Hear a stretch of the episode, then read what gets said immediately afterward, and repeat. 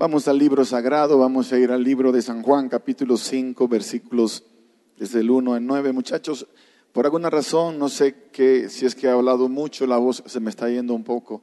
Quizás los, monitores me van a ayudar, no tanto la congregación, porque ustedes ya saben cómo se recibe allá, pero acá un poquitito, a ver si me, mis oídos no me hacen más difícil el trabajo. San Juan capítulo 5, versículos desde el 1 al 9, dice la palabra, Después de estas cosas había una fiesta de los judíos y subió Jesús a Jerusalén. Y hay en Jerusalén, cerca de la puerta de las ovejas, un estanque llamado en hebreo Betesda, el cual tiene cinco pórticos. En estos yacía una multitud de enfermos, ciegos, cojos y paralíticos que esperaban el movimiento del agua. Versículo 4 no aparece en muchas versiones por una razón que voy a explicar luego, pero lo voy a leer porque un ángel descendía de tiempo en tiempo al estanque y agitaba el agua. Y el que primero descendía al estanque después del movimiento del agua quedaba sano de cualquier enfermedad que tuviese. Y había allí un hombre que, que hacía 38 años que estaba enfermo. Cuando Jesús lo vio acostado y supo que llevaba ya mucho tiempo así, le dijo, ¿quieres ser sano? Señor, le respondió el enfermo no tengo quien me meta en el estanque cuando se agita el agua y entre tanto que yo voy, otro desciende antes que yo. Jesús le dijo, levántate, toma tu lecho y anda. Y al instante aquel hombre fue sanado y tomó su lecho y anduvo. Y era día de reposo aquel día. Padre, hemos venido con el deseo de saber cuál es el mensaje que tienes para nosotros, para nuestras vidas. Cada día son nuevas tus bendiciones y tus maravillas. Así que queremos que nos guíes a través de esta palabra para entender cuál es el mensaje presente para nosotros y para nuestros seres queridos. En el nombre de Jesús te lo pedimos. Amén, Señor. Amén. Cuando era un chico, tuve la bendición de vivir con mi abuela con mis abuelos, pero de mi abuelo no tenía tantas cosas buenas que contar, así que mayormente mi vida la podía conectar con mi abuela de una forma u otra. Yo trabajaba en la carnicería con mi abuela, mi trabajo honroso era pelar los pollos de la carnicería de mi abuela. Yo era el pollero de la comunidad, era el chico que cuando terminaba de pelar los pollos iba a jugar con sus amigos lleno de sangre, porque normalmente degollábamos los pollos, así que era muy sangriento. No vaya a meterse en problemas conmigo nunca, porque todavía el, viejo hombre me puede salir. No me haga caso, solamente llegué a matar pollos en mi vida, nada más, nada más. Mi abuela sufría mucho porque allí en la carnicería, aunque ella hacía mucho bien, tenía al lado a mi abuelo que no era un buen hombre en aquella época. Les he contado un poquito, era un hombre muy cruel, muy duro con todo el mundo y especialmente con mi abuela. A veces la golpeaba y yo preguntaba por qué mi abuela tenía que aceptar eso, por qué ella tenía que vivir en esas condiciones, por qué no mandaba a mi abuelo a freír plátanos para algún sitio y que se desapareciera. Pero mi abuela entendía que mi abuelo era la cruz que ella tenía que cargar. Ella decía, es que tengo que llevar mi cruz hasta el Calvario. Yo no había todavía conocido que Cristo ya la había llevado, así que no era necesario que alguien más la estuviese llevando, pero todavía hay mucha gente que sigue creyendo así. Y un día ella me contó un poquito de, la historia, según ella, de la creación del mundo, para que yo entendiera por qué tenía que estar contento con la vida que teníamos. Ella dice que cuando Dios creó el mundo, Dios mandó a uno de sus ángeles para que le diese una vuelta al globo y viese cómo estaba la creación. Y el ángel regresó y dio este reporte, Señor, todos están felices, todos contentos. Y entonces Dios dijo, entonces el mundo no es mundo todavía, tenemos que hacer un ajuste. Y mandó entonces algunos de los, uh, de las, tomó algunas de las decisiones de cambiar y alterar a la humanidad y luego mandó a otro ángel y este llegó con el reporte y dijo, Señor, todos los seres humanos están matándose en este momento, todos matándose unos con otros. Y entonces Dios dijo, todavía el mundo no es mundo, y hago énfasis, este es el Evangelio según mi abuela. Así que cuando de repente Dios hace cambios adicionales, finalmente manda otro ángel y este viene y ve que el mundo está entonces en una situación distinta, no se están matándose, pero están todos sufriendo por diferentes enfermedades, diferentes tragedias, diferentes cosas, problemas. Y cuando el mensaje llega, Dios otra vez dice definitivamente que no es el mundo que yo quiero. Hizo el, cambio final y ahora sí había gente contenta, había gente matándose y había gente sufriendo. Y esta vez el ángel, cuando le contó a Dios eso, escuchó de Dios decir, ahora el mundo es mundo. Siempre quise que fuese de esa manera. De esa forma mi abuela justificaba que vivía un infierno.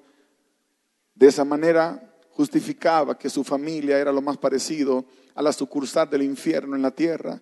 Todo lo que vivía se podía escudar o disculpar bajo esa declaración. Y es penoso que hay muchos seres humanos hoy día, muchísima gente que tú conoces, que vive una vida miserable y piensan que la vida simplemente es así porque Dios así lo decidió.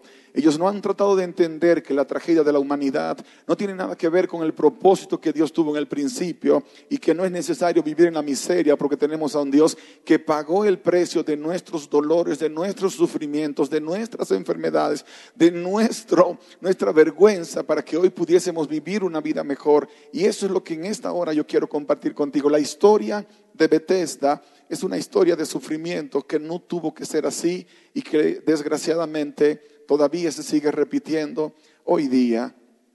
Gracias a la bendición de estar ah, conociendo un poquito del mundo, pero más esta vez cuando fui con mis pastores, el pastor Holland, también con mi amigo el pastor Ernesto y su esposa la pastora Sandra. Fuimos a Bethesda esta vez a visitar el lugar que todavía en Israel, en la zona de Jerusalén, se conoce como Bethesda.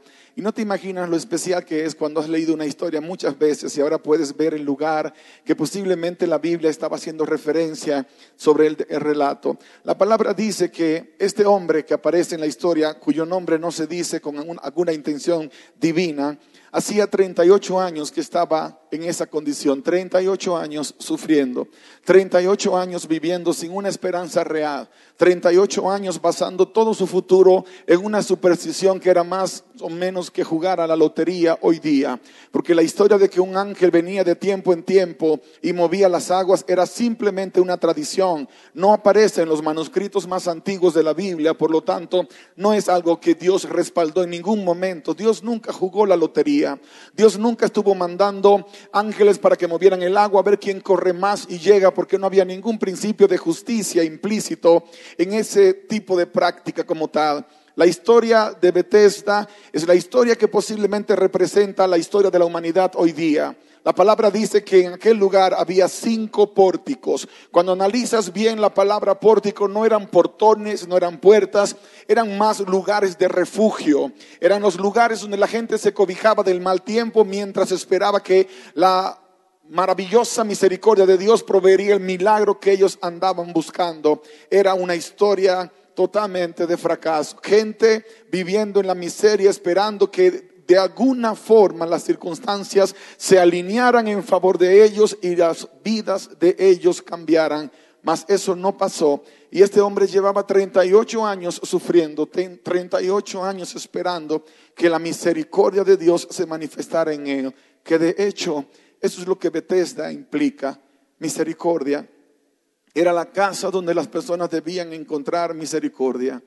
La palabra de Dios no dice muchos detalles acerca de esos 38 años. Yo calculo más o menos que Jesús, cuando se encontró con este hombre, tenía aproximadamente unos 31 30, 31 más o menos. Esos son los cálculos de 30 a 31 años de edad. Había comenzado su ministerio más o menos, hacía un año ya había pasado Caná, entre otros milagros. Cuando Jesús llega a encontrarse con este hombre, no es porque apenas lo acababa de conocer, si te das cuenta, él fue la única persona que Jesús sanó en Bethesda, que estaba lleno de enfermos, no sanó a nadie más, fue a sanar a este hombre, porque 38 años atrás, cuando él estaba paralizado, Jesús estaba estaba en su trono gobernando y había visto la situación de este hombre. Y yo me he preguntado, ¿cómo habrá hecho Dios para aguantarse 38 años viendo a un hijo sufriendo y no haber hecho nada por él?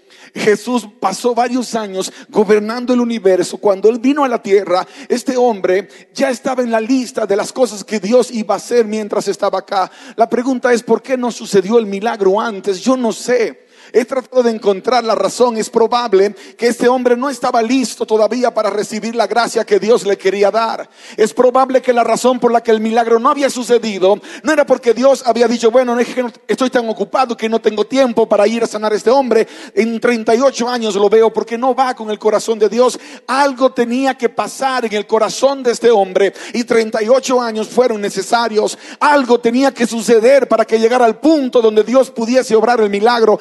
Acuérdate lo que dice la palabra. Sin fe es imposible agradar a Dios. Hay gente que tiene mucha fe en un santo. Hay mucha gente que tiene mucha fe en un muerto. Hay gente que tiene mucha fe en una creencia que inculcaron en su corazón desde cuando eran chicos, pero eso no hace que la gracia de Dios se manifieste en la vida de esa persona y tú vas a decir, bueno, pero es que yo tenía fe en un muerto y el muerto me sanó. Ten mucho cuidado con decir que fue el muerto que te sanó. Posiblemente no fue el muerto, posiblemente fue el que estaba detrás del muerto y no era Dios. Porque Dios no se vale de los muertos para dar bendición a sus hijos. Cuando Dios te va a bendecir, Dios no necesita intermediario, porque hay un solo mediador entre Dios y el hombre, se llama Jesucristo. No hay ningún otro mediador, solamente Jesús. Solamente Él. Este hombre había estado esperando durante esos 38 años, buscando por diferentes caminos, y esa es la tragedia de la humanidad. Hay mucha gente que vive una miseria en su matrimonio, pero antes de darle a Dios la oportunidad, ellos van a agotar todos los recursos que el consejero les dijo debían agotar. Se van a ir de vacaciones por el mundo, creyendo que las vacaciones por el mundo van a restaurar su matrimonio. Hay personas que están padeciendo por los abusos que sufrieron cuando eran niños y ellos están esperando de alguna forma resolver sus conflictos internos antes de darle a Dios una oportunidad para que Dios les ayude, buscando la solución en el lugar equivocado, esperando que las aguas sean removidas para que entonces el milagro que ellos esperan suceda, pero no necesariamente que suceda de parte de Dios. Aquel día cuando Jesús llegó a Bethesda, Jesús llegó hasta donde él estaba. Aquel día era día sábado, era el día de reposo del pueblo de Israel. Y lamentablemente los judíos entendían que ese día no se podía hacer nada y literalmente todavía hoy no hacen nada. No entendieron el propósito ni el principio de la adoración a Dios y pusieron antes que a Dios un mandamiento, antes que a Dios la costumbre y la cultura, y todavía hoy día están siendo separados de una experiencia real porque no han comprendido el propósito ni siquiera del mandamiento que se dio. Este hombre estaba allí y de acuerdo a la iglesia no podía ser sanado porque era día de, de descanso, era día de reposo. De acuerdo a la iglesia de aquella época, este hombre no tenía derecho a un milagro porque ese día Dios no trabaja. Y finalmente Dios llega al estanque y demuestra que Dios siempre trabaja. Y cuando Dios llega donde estaba el muchacho que tenía a lo mejor, no sé, unos cuarenta y tantos, unos cincuenta y tantos, la Biblia no dice, solo dice que tenía treinta y ocho años paralítico. El Señor lo mira y le hace una pregunta. ¿Quieres ser sano. ¿Cuántas veces has escuchado a Dios haciendo esa misma pregunta para ti, para tu vida? ¿Quieres que yo sane tu vida? ¿Quieres que yo sane tu corazón? ¿Quieres que yo sane tu matrimonio? ¿Quieres que yo sane tu situación financiera? ¿Quieres que yo haga ese milagro que tú estás esperando? Y nota lo interesante de todo esto. La pregunta fue muy clara. ¿Tú quieres que yo te sane. ¿Quieres ser sano? ¿Quieres levantarte de ese lecho? ¿Quieres cambiar tu historia para siempre hoy? Y entonces el hombre comenzó a explicar, bueno Señor, el problema es que yo, imagínate, tengo todo este tiempo esperando llegar al agua, pero no puedo porque nadie me ayuda. Así que Dios no le estaba preguntando si él tenía alguien que lo llevara hasta el agua. Necesita que te den un empujón cuando el ángel mueva supuestamente el agua. Esa no fue la pregunta que Dios le hizo. Dios le hizo la pregunta para que el hombre identificara en su corazón si de verdad él anhelaba lo que Dios estaba dispuesto a darle. Porque muchas veces el problema nunca, nunca ha tenido que ver con que Dios no te lo quiere dar. Es que tú ni siquiera sabes lo que estás pidiendo. Pides y no recibes porque pides mal. Ni siquiera sabe por qué estás pidiendo. Oh, tú quieres un trabajo, no porque quieres una familia estable, sino porque quieres mucha plata, quieres mucho dinero, quieres fanfarronear de que te va bien en la vida como al vecino. Andas buscando casarte, no porque realmente en tu corazón quieres hacer feliz a otra persona, sino porque egoístamente estás buscando a alguien que te haga feliz dentro de tus condiciones.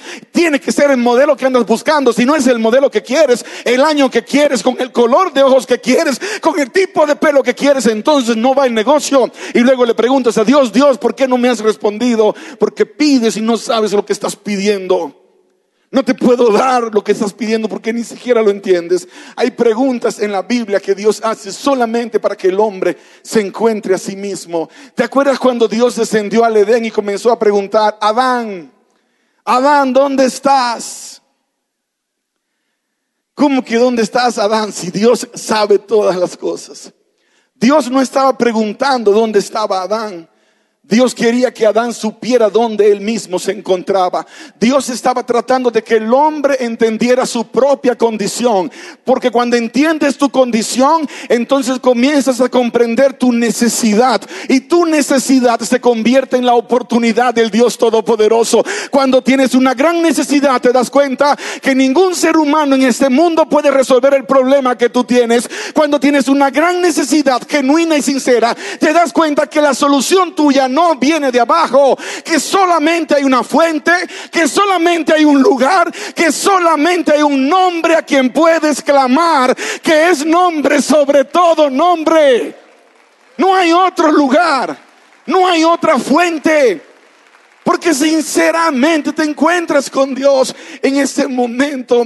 Cuando Jesús le hace la pregunta y el hombre comienza a dar la explicación, el Señor entonces interrumpe y le dice, levántate toma tu camilla y anda.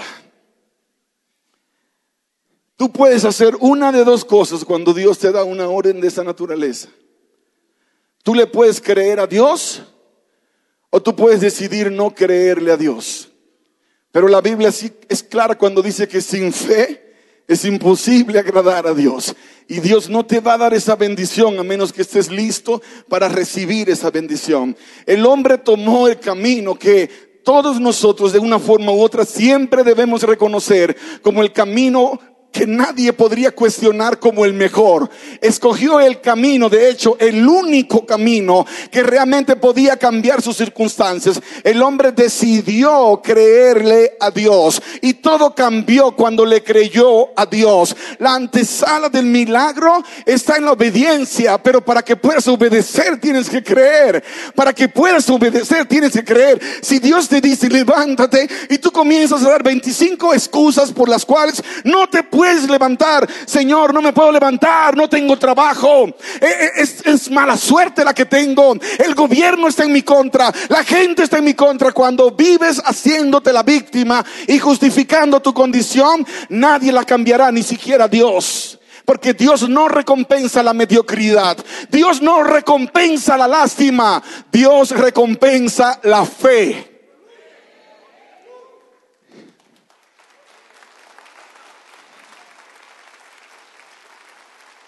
Dios recompensa a los que se atreven a creerle. A veces abusamos de la misericordia de Dios, porque decimos que Dios es tan bueno, no es que Dios es tan bueno que definitivamente que Él va a tener misericordia conmigo. Yo quisiera dedicarle un tiempo a hablar de los cinco pórticos, pero voy a saltar esta parte, voy a mencionar apenas un par de ellos. Mucha gente antes de buscar la ayuda de Dios se escudan y se cobijan en los pórticos que este mundo y Satanás ha ido preparando. Tengo una prima que amo muchísimo, que se escondió en un pórtico que se llama el pórtico del espiritismo. No sé si alguna vez usted oyó hablar de esa palabra. Gracias, pastora. No sé si alguna vez escuchaste hablar, porque sabes, cuando hablamos de espiritismo, hablamos de algo tan extraño que no lo vemos en nuestra comunidad, pero está en todas partes. Cuando tú entras a leer el periódico y buscas la sección del horóscopo, estás lidiando con espiritismo. Cuando te vas al restaurante chino, es, no sé si acá sucede a menudo, y al final te dan unas galletitas de buena suerte que la abres y sacas un papelito y dice, buenas noticias, te vas a casar con Robert Redford. Todo eso se prepara en base al famoso horóscopo y todos los cuentos, los números de la suerte y todas esas cosas. Mi prima, ella llegó a meterse tan de lleno en el mundo del espiritismo que se convirtió en santera. Algunos de ustedes han escuchado acerca de la santería. Aquella muchacha comenzó a ver los demonios apareciendo. Y un día en su desesperación ella clamó a Dios y Dios la pudo sacar de ese mundo. Hoy día ella es una cristiana que ama apasionadamente a Jesucristo, pero ella reconoce que estuvo en un camino oscuro. Y te voy a hacer bien claro, México tiene un serio problema con el espiritismo. Y no solamente México, el mundo entero, pero acá los últimos años he visto cómo crece la veneración a la Santa Muerte, cómo crece la veneración a los espíritus. Es impresionante cómo se está llenando el país de esa línea de pensamiento. Y quiero que nadie malentienda, estoy hablando de mi propia experiencia. A lo mejor esté equivocado, quizás no es lo que tú necesitabas comprender necesariamente a través de mí, pero Dios te va a mostrar de alguna manera. Yo crecí en un lugar donde creíamos en los muertos como un elemento que era parte de nuestras vidas. Cuando yo tenía apenas unos seis años, aproximadamente cinco, seis años de edad, era pequeño, pero tenía una memoria muy, muy buena, muy grande.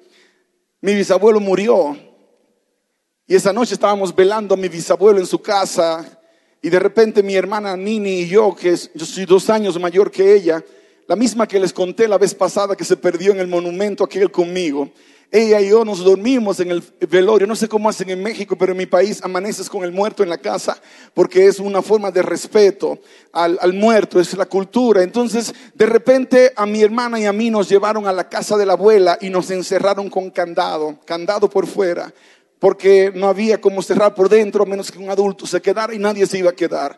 Yo me desperté esa madrugada, cuando me desperté vi un féretro.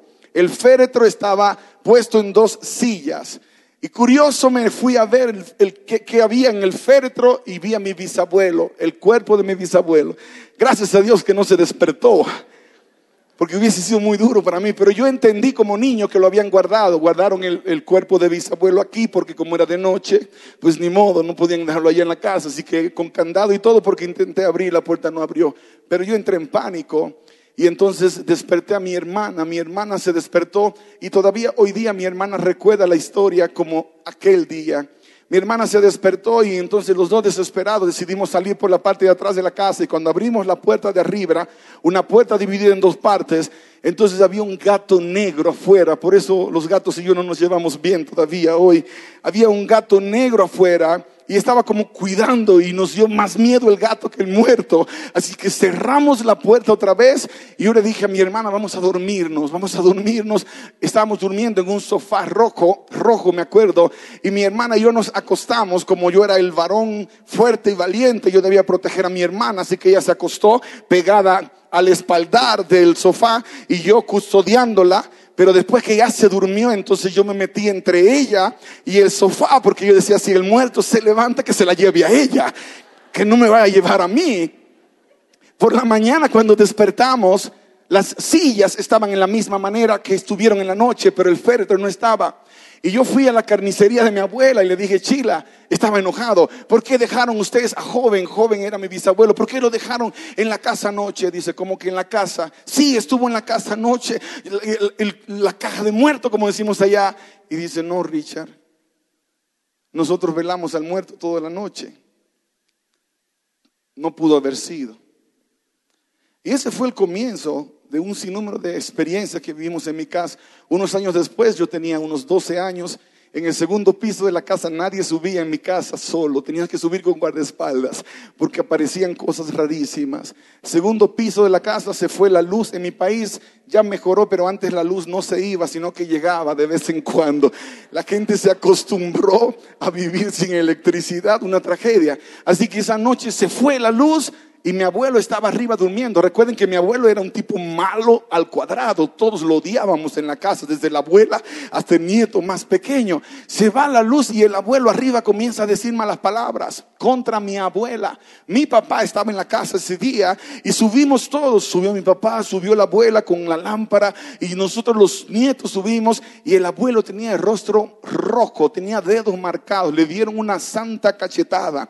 Y según mi abuelo, era mi abuela la que se lo había dado y que se fue por el balcón. Y fuimos a ver el balcón para ver si era alguien más, porque mi abuela no fue, estaba abajo. Y en mi mente de niño yo decía, ni siquiera que fuera Spider-Man, porque cómo se iba a tirar por acá. No fue mi abuela. Y entonces escuché a mi papá, mi abuela y a mi mamá en una esquina diciendo, esa fue fulana de tal, la abuela de mi abuelo que estaba muerta hacía mucho tiempo.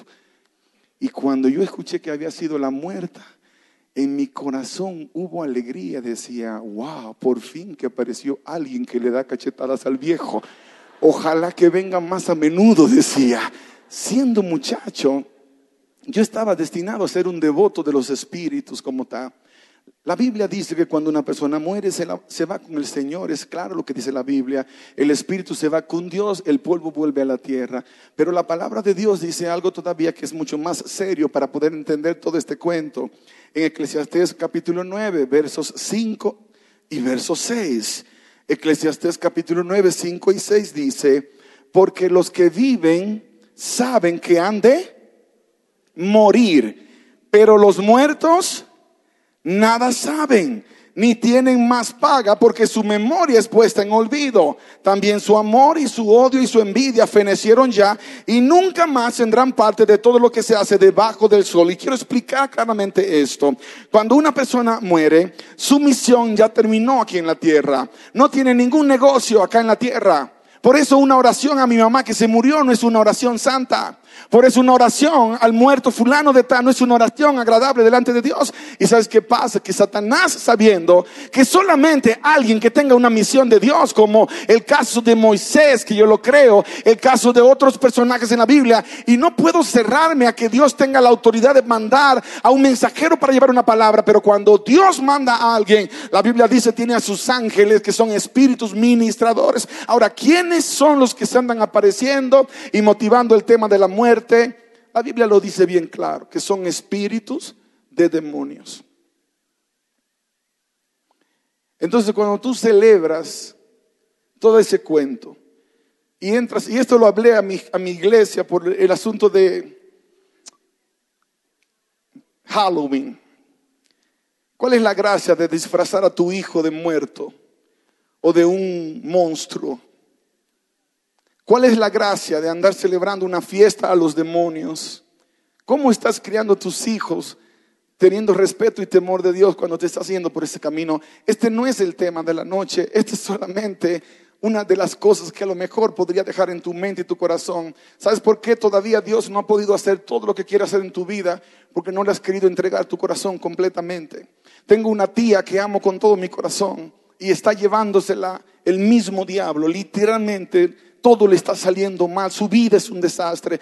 Cada vez que yo voy a la casa para ministrarla, le doy el mismo mensaje, tía.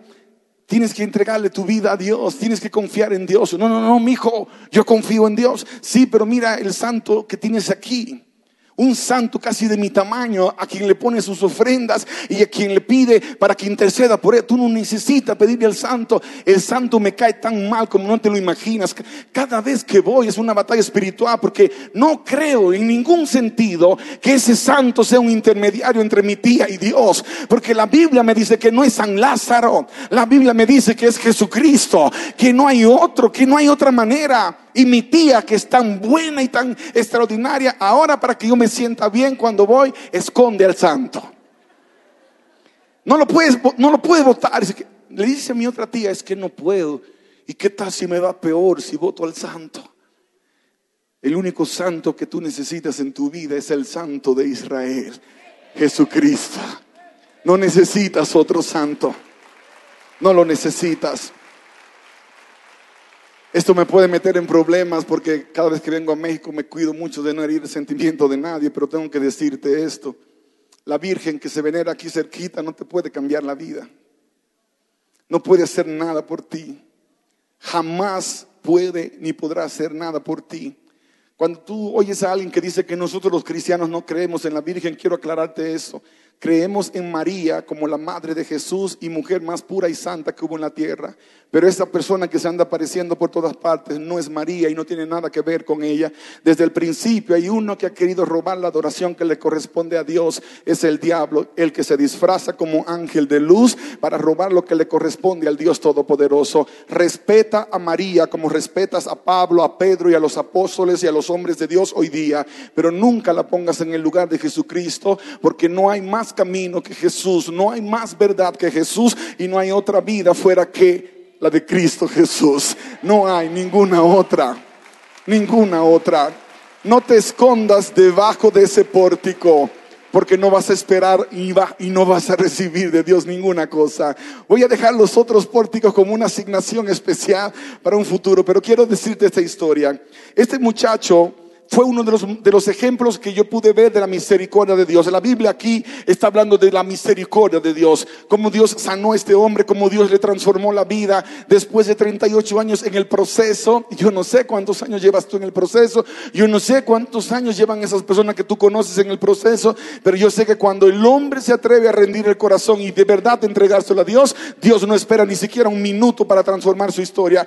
El problema es que a veces queremos jugar con Dios. Este había sido cristiano, se apartó de Dios, cayó en el mundo de las drogas, se convirtió en un traficante de drogas. Apenas tenía 14 años y ya estaba en el mundo del tráfico de drogas.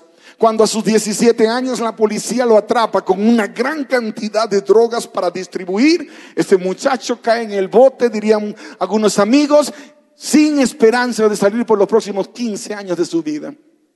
Pero ¿sabes qué hizo en la cárcel? En la cárcel le dijo a Dios que le diera una oportunidad. Le dijo, Dios, dame una oportunidad. Le habló a su mamá, por favor, tráeme una Biblia. Me voy a entregar a Dios de nuevo. Y entonces comenzó a leer la Biblia en la prisión. Dijo, Dios, dame una oportunidad. Te prometo, Dios, que jamás volveré a los caminos de, de las drogas. Te lo prometo. Por favor, dame una oportunidad. Pasó unos cuatro meses antes que un juez lo viera. Cuando llegó a verse con el juez, el fiscal, el abogado acusador, el representante del Estado, lo mira y se le acerca y le dice, yo a ti te conozco. ¿Quién es tu mamá? ¿Quién es tu papá? Fulano, fulano. Sí, yo los conozco. Muchacho, ¿qué tú haces en, esta situación? ¿Cómo te metiste en esto? Y él dijo, es que me dejé influenciar por malos amigos. No debía haber hecho caso y mire, aquí estoy. El fiscal que lo debía acusar fue a hablar con el juez y le dijo al juez, señor juez, yo conozco la familia de este muchacho. Vamos a darle una oportunidad. Vamos a darle una oportunidad. Y el juez, después de revisar los detalles, dice, ¿sabes qué? Vamos a ponerle solamente en, en, en probation, probación. Va a estar en, en, probación, va a estar en la calle, pero si mete el pie en el lugar equivocado, si comete un error otra vez, viene para el bote por muchos años. Hazlo claro. Y se lo explicaron.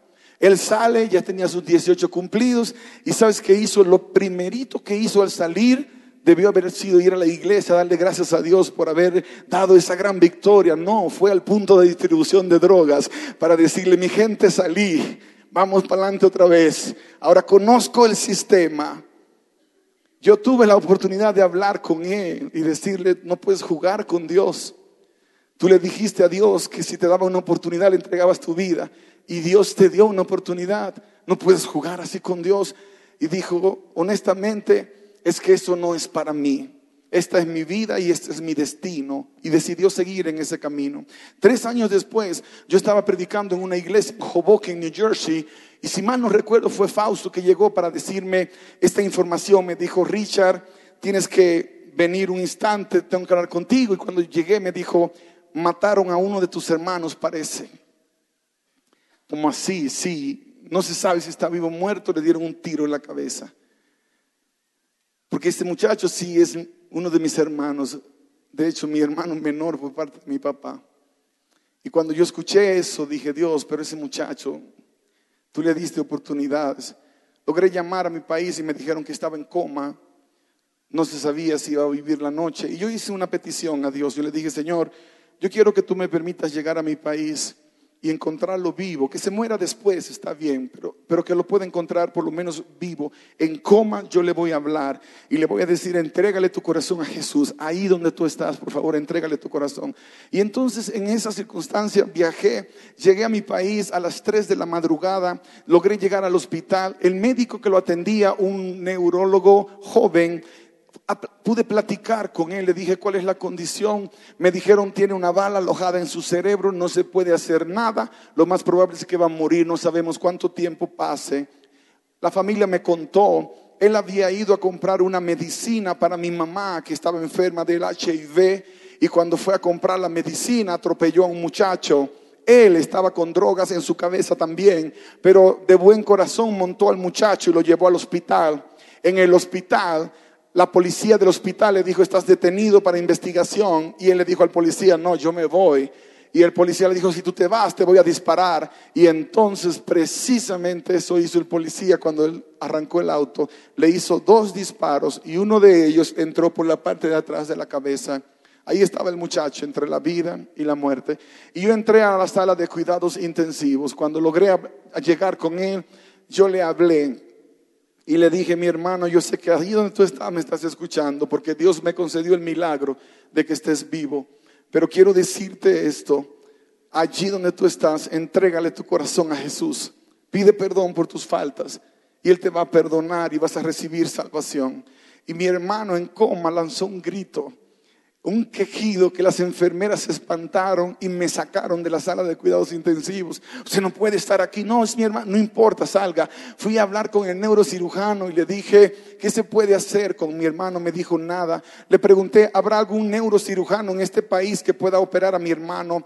Me dijo, posiblemente hay tres, pero no creo que usted pueda pagar cuesta demasiado una operación así. Le dije, no se preocupe, mi papá puede pagar. Y yo no estaba hablando de mi papá de acá, estaba hablando de mi Padre Celestial, porque yo sabía que Dios, si estaba en su, en su deseo, lo podía hacer. Dios no le estaba dando una orden a Dios porque más que yo, Dios sabía lo que era mejor para mi hermano. Una vez le dio una oportunidad y mi hermano traicionó a Dios. ¿Por qué no iba a suponer que lo traicionaría de nuevo? Estaba en coma mientras yo contacté a un neurocirujano. La cantidad que me dio era astronómica. Yo en mi vida había juntado tanto dinero, pero yo le dije, claro, vamos a hacerlo. Venga, por favor. Entré en negociación, descontamos y cuando llegamos al precio que podía pagar, el hombre aceptó. Al día siguiente lo iban a operar si estaba vivo. Pero ¿sabes qué pasó? Antes que lo operaran, mi hermano despertó de su estado de coma con la bala en el cerebro. Y me dijeron, despertó tu hermano. Y yo fui para allá y cuando llegué, ¿qué es lo que le dices a un hermano tuyo que se está muriendo con una bala en su cerebro? Lo que le dije fue, te vas a morir. Te vas a morir, le dije. Pero si ahora tú le das a Jesús tu vida y se la entregas, y Dios sabe que la vas a honrar, vas a vivir.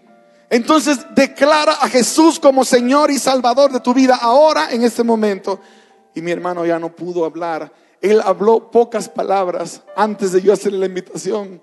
Yo le pregunté, ¿sabes quién soy? Me dijo, sí, tú eres Richard. Así es, y vine a decirte que te vas a morir.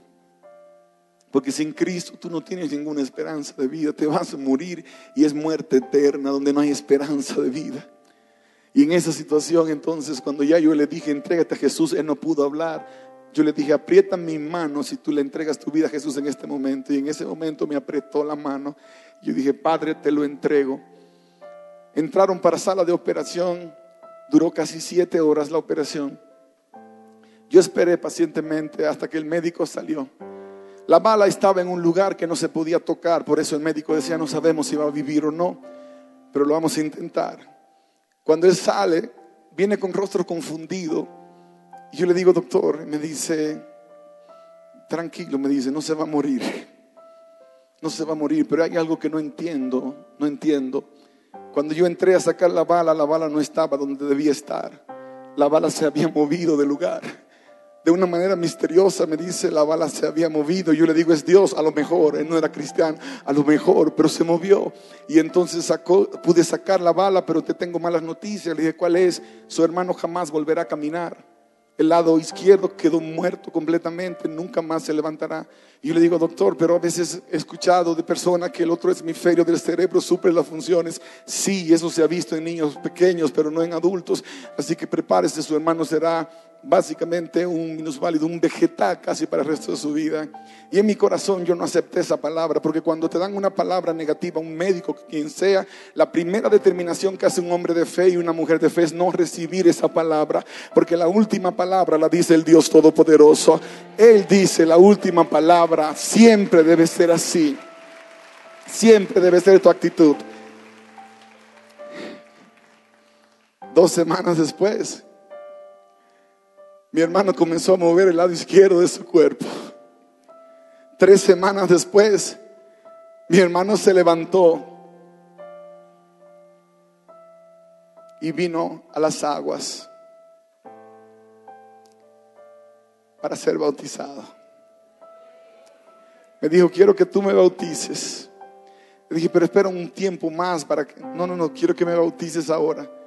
Porque esta vez no pienso fallarle a Dios como en aquella ocasión. Esta vez no pienso traicionar a Dios. Y te hago corta la historia de mi hermano. Hoy día, él es el pastor de la iglesia Ministerio Gracia en República Dominicana.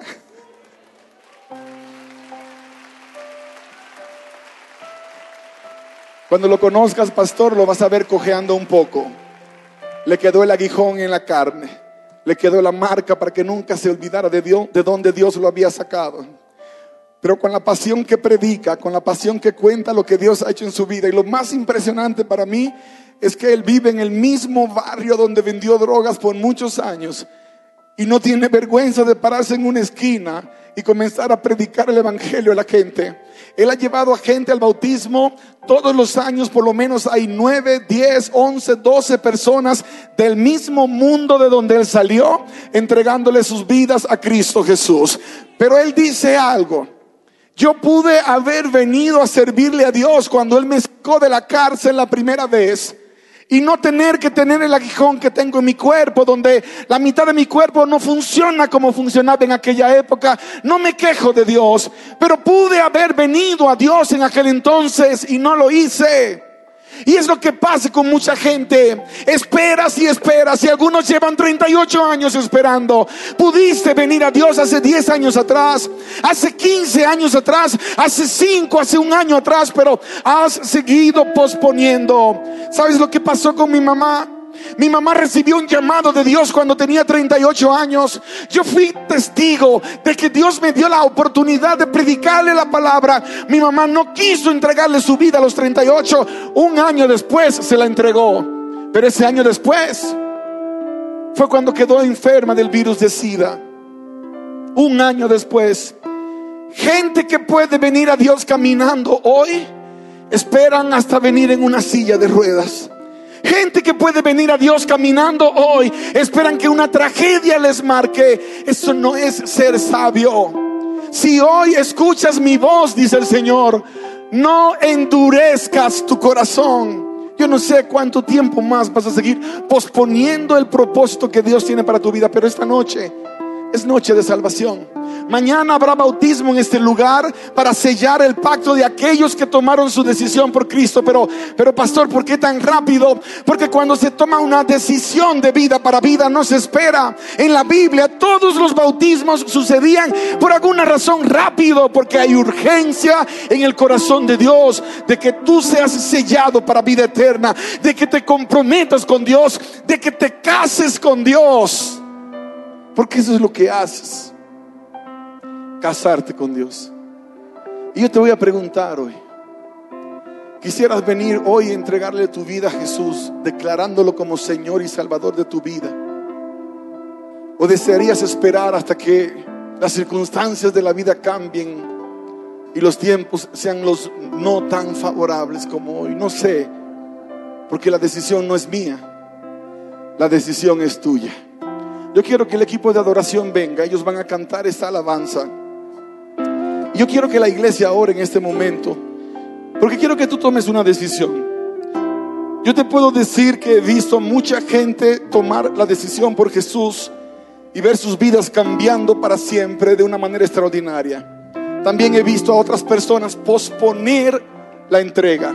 Gente que ha puesto 50 peros. Yo le quiero entregar mi vida a Jesús, pero primero tengo que arreglar una situación que tengo personal. Yo le quiero entregar mi vida a Jesús, pero primero tengo que dejar de tomar licor.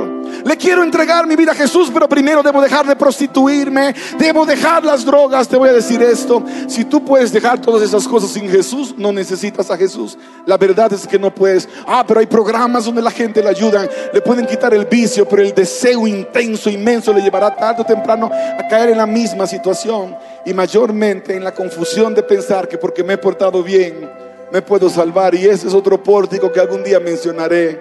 Aquellos que creen que por su religiosidad o por su vida moral intachable ya no necesitan a Dios. Y solamente lo buscarán cuando todos esos elementos le den la espalda y le fallen. No te engañes. No hay forma. No hay otra fórmula. La fórmula ya fue establecida.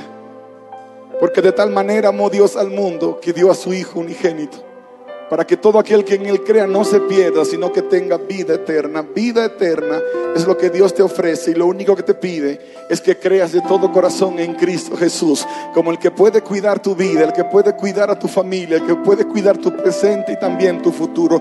No confíes en los que murieron, confía en el que murió y resucitó y vive por los siglos de los siglos. Pon tu confianza en el único que realmente es real, el que es genuino, el que es genuino.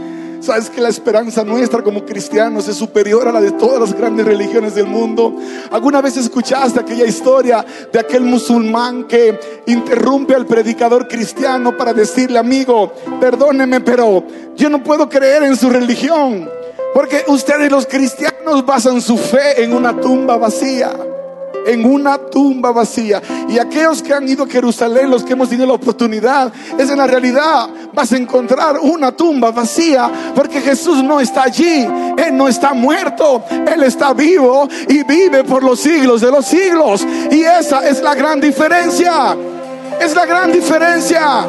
Si tú te vas a la tumba, del profeta Mohammed, ahí está el cuerpo del profeta Mohammed.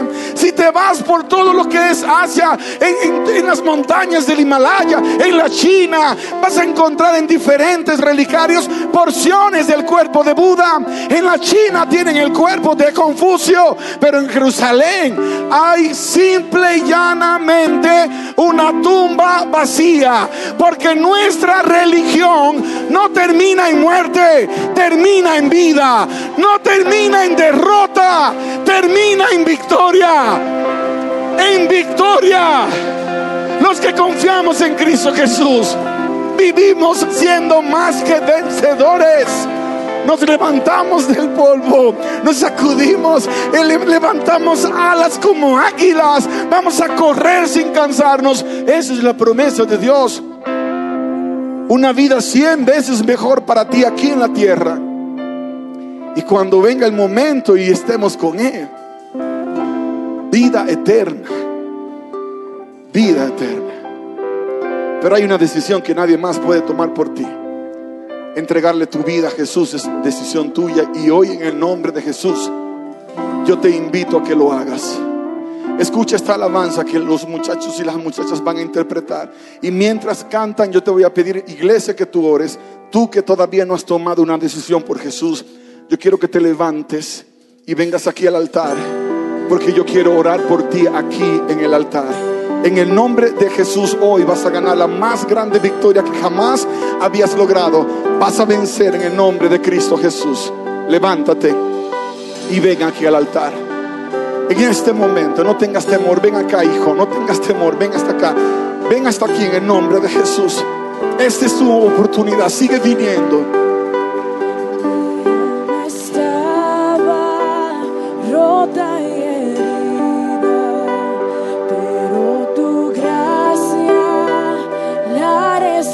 Nada te detenga. Que nada te robe esta oportunidad. En Cristo hay libertad. Solo en Cristo Jesús.